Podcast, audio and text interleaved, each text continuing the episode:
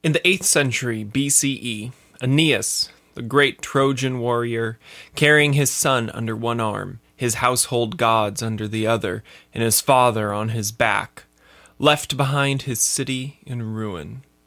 He looked up to the sky, and the gods revealed to him a sign. A star, westward leading, would guide Aeneas to witness the birth of a new humanity, the salvation of the world. According to Rome's great poet Virgil, Aeneas went on to become the father of Rome, which was to become an empire that dominated the Western world. The rule of Julius Caesar would initiate the Roman Empire, but great Caesar's reign was brief since he was assassinated in 44 BCE, shortly after becoming dictator. When Rome killed their king, all of creation cried out. The poet Virgil wrote, The sun shall give you signs. The sun expressed mercy for Rome when Caesar was killed. He hid his shining head in gloom in the impious age, feared eternal light. When the king was killed, the sky went dark. However, Rome was not without hope. Before dying, Caesar had declared that his adopted son, Octavian, would be his heir. At the funeral games celebrating Caesar, a comet shot across the sky, to which Octavian said, Well, of course that would happen.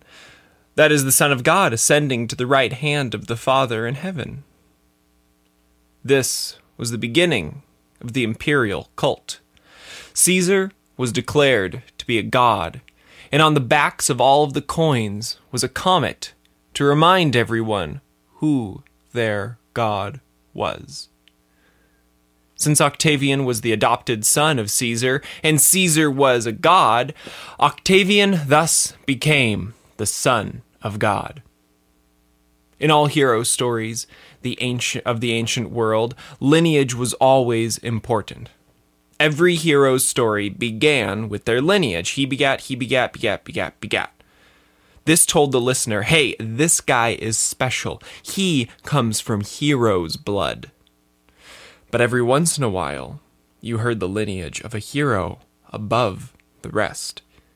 It was said by the poets that Octavian was not only the son of God, but he was, in fact, born of a virgin.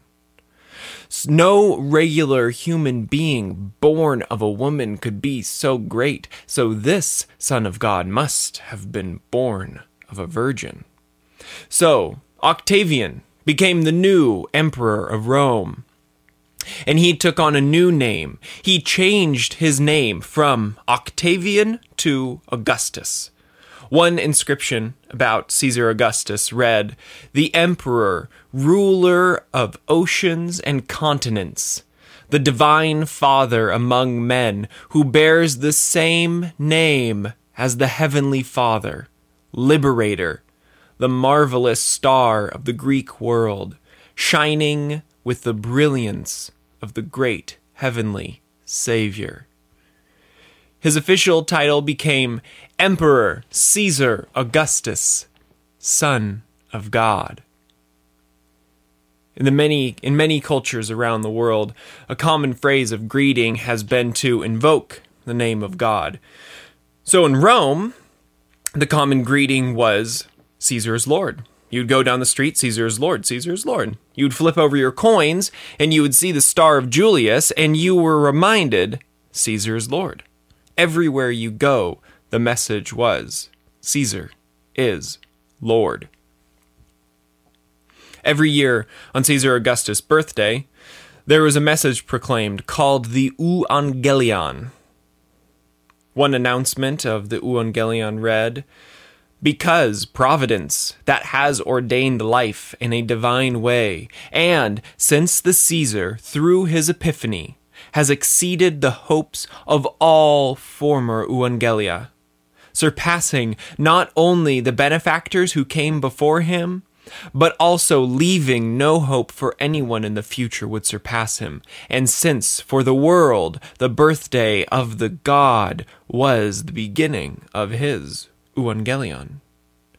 Evangelion is connected to the English word evangel or evangelism. Another word for Evangelion is good news or gospel. So, this was the good news. This was the gospel of Emperor Caesar Augustus, Son of God, that he was the liberator and savior of the world, and that he would bring peace to all the nations. Under Caesar Augustus began a political campaign known as Pax Romana. Pax Romana meant peace of Rome. And under Caesar Augustus, they had experienced relative peace. The Peace of Rome was a period of history where Rome experienced no wars, their borders expanded, and their economy thrived. The peace of Rome would become would come to the world in one common way. Caesar would send a messenger, also known as an evangelist, to enter a new land as an ambassador, an alien. There, the evangelist would announce the gospel of Caesar Augustus. Caesar is Lord, submit to him. If the people submitted, then Caesar would build aqueducts for clean water and safe sewage. They would build libraries and new roads for safe travel and trade. This was the Pax Romana, the peace of Rome. But if you did not submit that Caesar is Lord, then Caesar would bring violence and terror and the cross.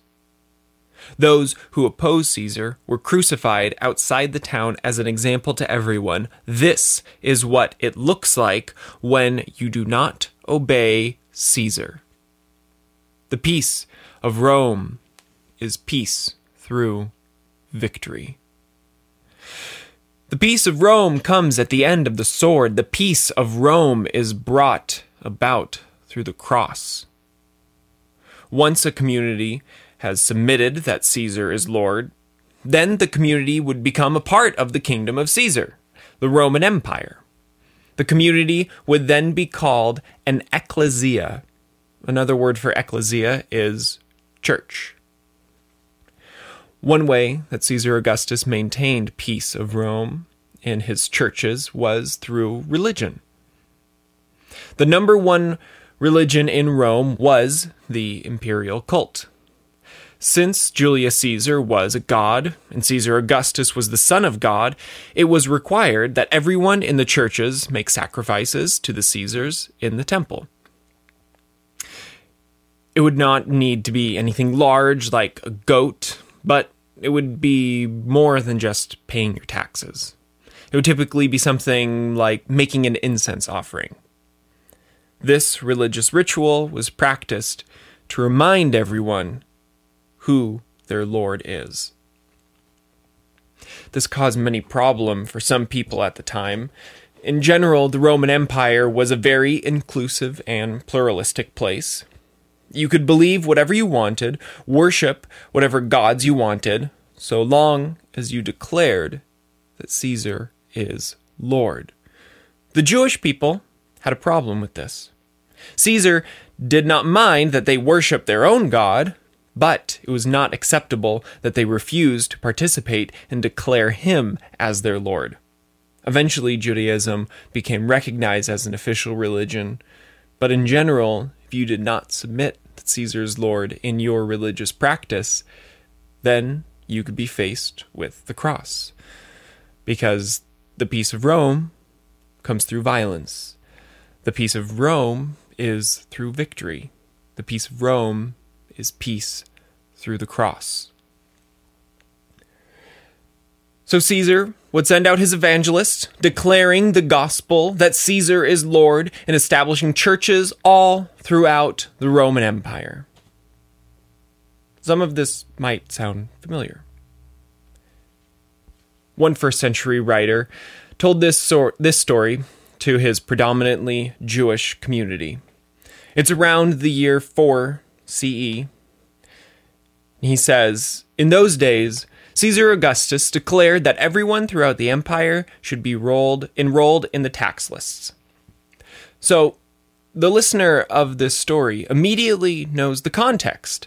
This is during the so called Pax Romana under Caesar Augustus. Later, the writer continues Nearby, shepherds were living in the fields, guarding their sheep at night. So we have shepherds in a field. These are likely to be understood by the listener to be poor, Jewish, hardworking, disenfranchised outcasts to society. The Lord's messenger, evangelist, right? Stood before them. The Lord's glory shone around them, and they were terrified. Now, here's where the story gets interesting. The listeners are familiar with this story. We all know about the Lord sending his evangelist to declare his gospel, but it hasn't been good news for us. The writer goes on. The angel said, Do not be afraid. Look, I bring good news, gospel, euangelion to you. Wonderful, joyous news for all people. Your Savior is born today in the city of David. He is Christ the Lord. This is a sign for you. You will find a newborn baby wrapped snugly and lying in a manger. Now, but this is sounding like a different story, a different kind of gospel. The Lord, the emperor, should not be should not be born in a Jewish province, laid in a feeding trough and wrapped in rags. He goes on. Suddenly, a great assembly of the heavenly hosts, this is the same language that's used for the Roman military, was with the angel praising God. They said, Glory to God in heaven and on earth, peace among those whom he favors. The writer of the Gospel of Luke has hijacked and subversively used the political language of the Roman Empire to declare Caesar is not Lord. The first Christian gospel written was the Gospel of Mark, and it opens with the explosive statement the beginning of the good news, the gospel, the euangelion, the beginning of the good news of Jesus Christ, Son of God.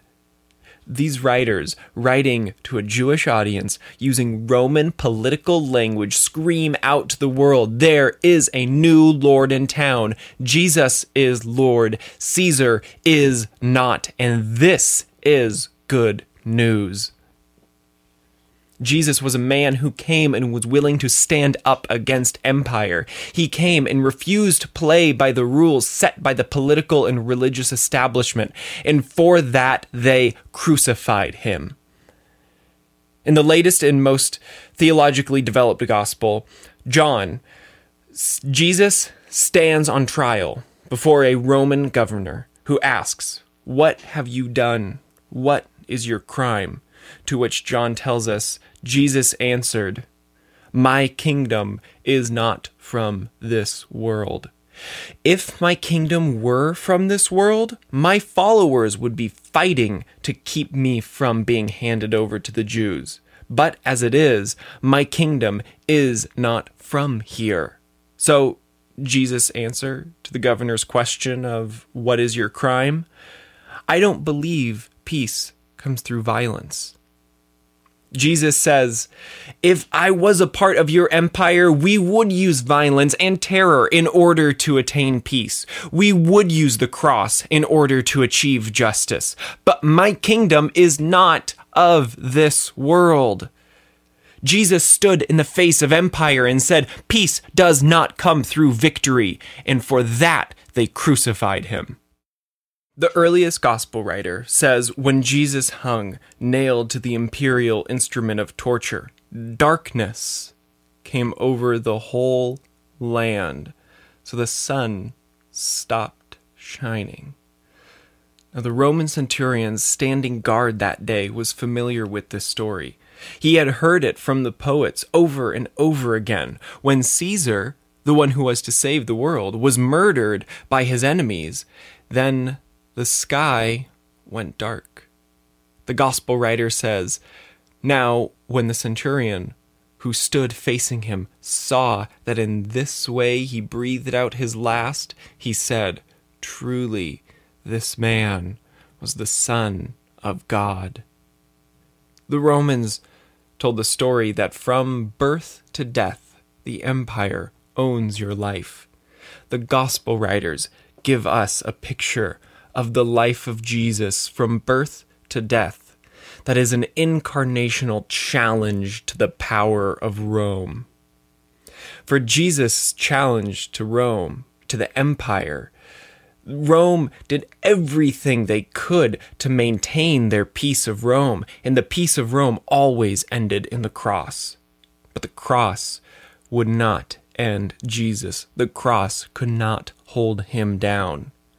When Jesus, three days later, rose up from the grave, it was a declaration to the world that all authority does not lie with Rome, that the empire is not the only way, and that Caesar is not Lord.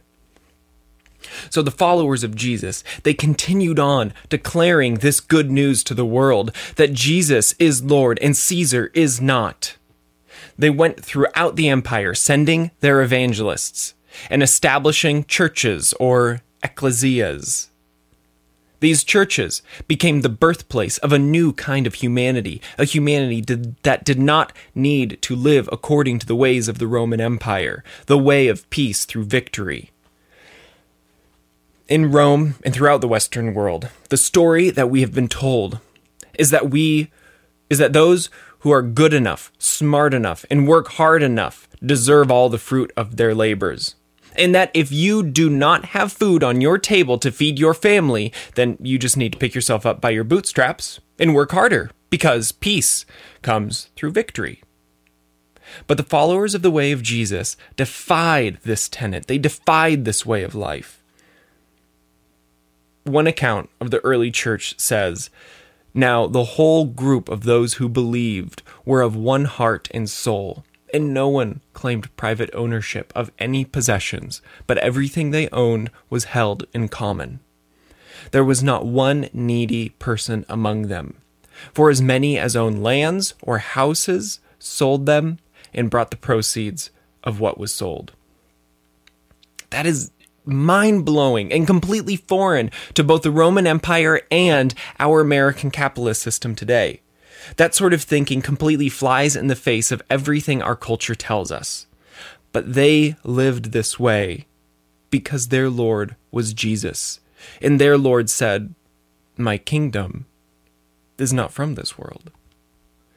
Now, living subversively within the world of Caesar, but not of the world of Caesar, does not mean being rebellious and flippantly defiant. To live subversively is to know when to pick your battles. To be subversive is to know when to say, sure, I'll follow your silly rules and your irrelevant laws here, but this is where I draw the line because Jesus is my Lord. For example, paying taxes. Jesus was asked if we are to live our lives declaring that Jesus is Lord and Caesar is not, should we refuse to pay our taxes? To which Jesus said, um, The money has Caesar's face on it, so give it to Caesar. In other words, the kingdom of God is not about money. And you're not being immoral by being detached from money. So, sure, pay taxes. But Caesar, of course, demanded more than taxes. Remember, one of the ways Rome maintained their Pax Romana was through the cult of Caesar. On top of paying taxes, Romans were asked to regularly make religious spiritual sacrifices as an act of worship to Caesar. To which the early Christians said, Nope, can't do that. There's only one Lord, Jesus Lord, Caesar is not. Now, this was not an act that only had an impact on Christians' personal spiritual piety when you went to the temple to make your sacrifice to Caesar, probably just a small incense offering, they would put a stamp on your hand. Christians began calling this stamp on your hand the mark of the beast. After you make your sacrifice, then you head over to the marketplace to buy food for your family. Now, when entering the marketplace, they would check your hand. If it was stamped, they would let you in. If it was not, you were turned away. Meaning that day, you didn't eat. If you refused to sacrifice to Caesar, if you refused to worship him, if you refused the mark of the beast, then you could not buy and sell in the market, and you could not feed your family, and you would starve. Because sometimes you have to draw the line and say, I live in this world, but I'm not of this world. Jesus is Lord, and Caesar is not. Some places in society it became almost impossible to avoid worshiping Caesar. In the military, for example, communal participation in worshiping Caesar was a mandatory daily practice. For this reason, a Christian could not be a soldier in the military, because Jesus is Lord and Caesar is not. The early Christians had little problem accepting the prohibition against military service because they knew where their allegiance lied with Jesus, not Caesar, with the kingdom of God, not the kingdom of Rome.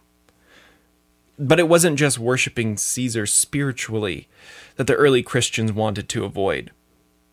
In the first 300 years of the church, killing was wrong. Always. One early Christian said, The soul cannot be beholden to two masters, God and Caesar.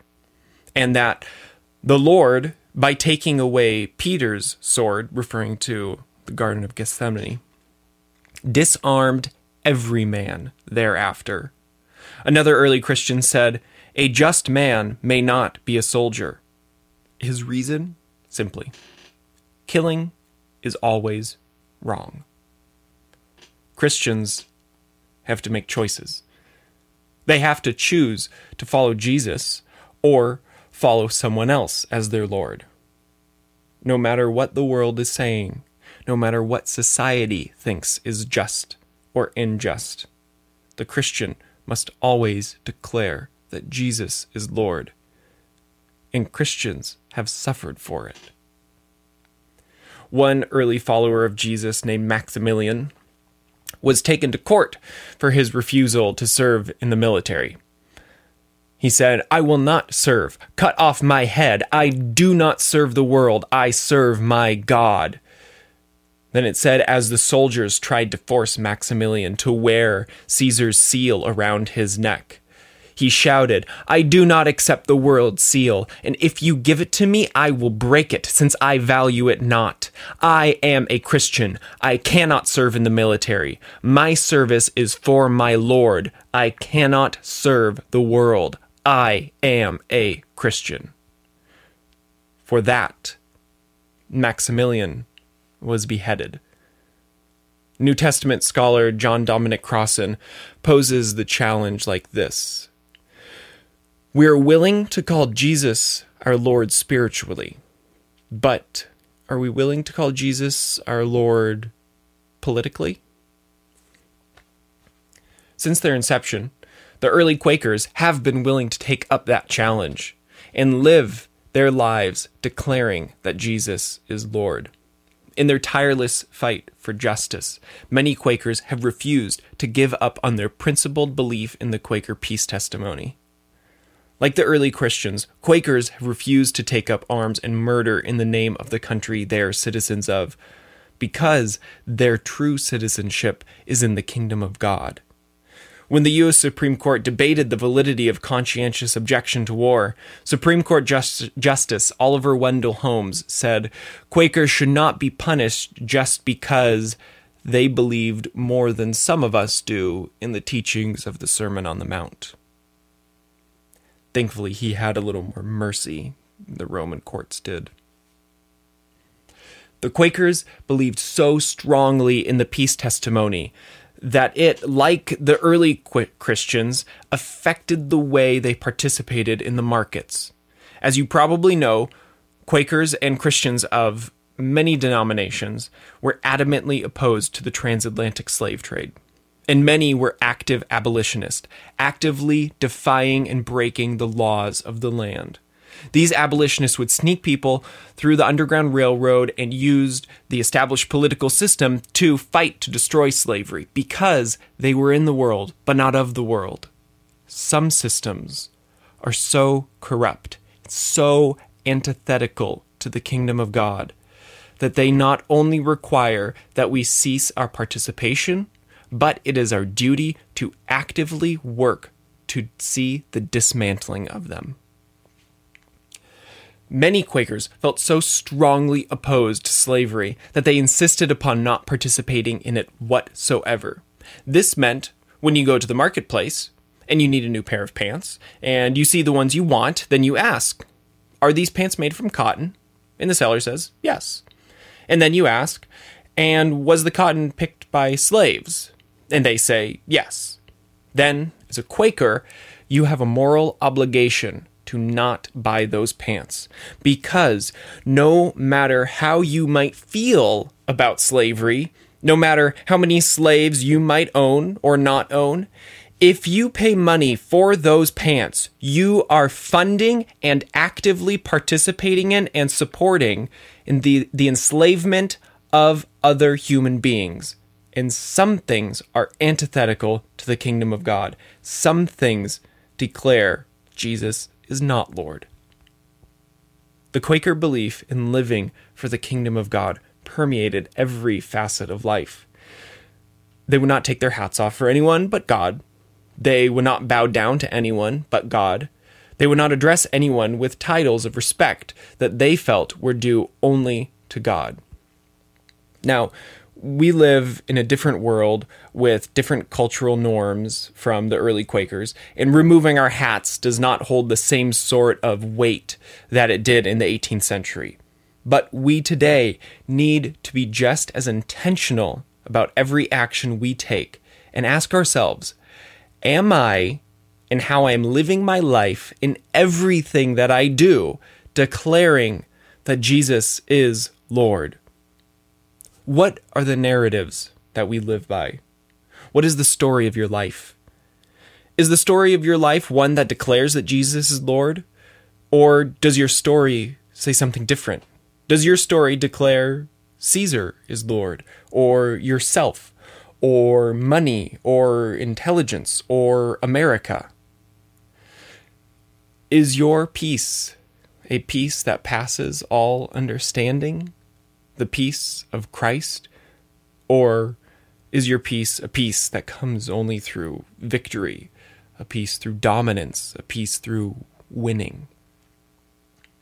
Take time to evaluate your life, both personally and corporally, as a church.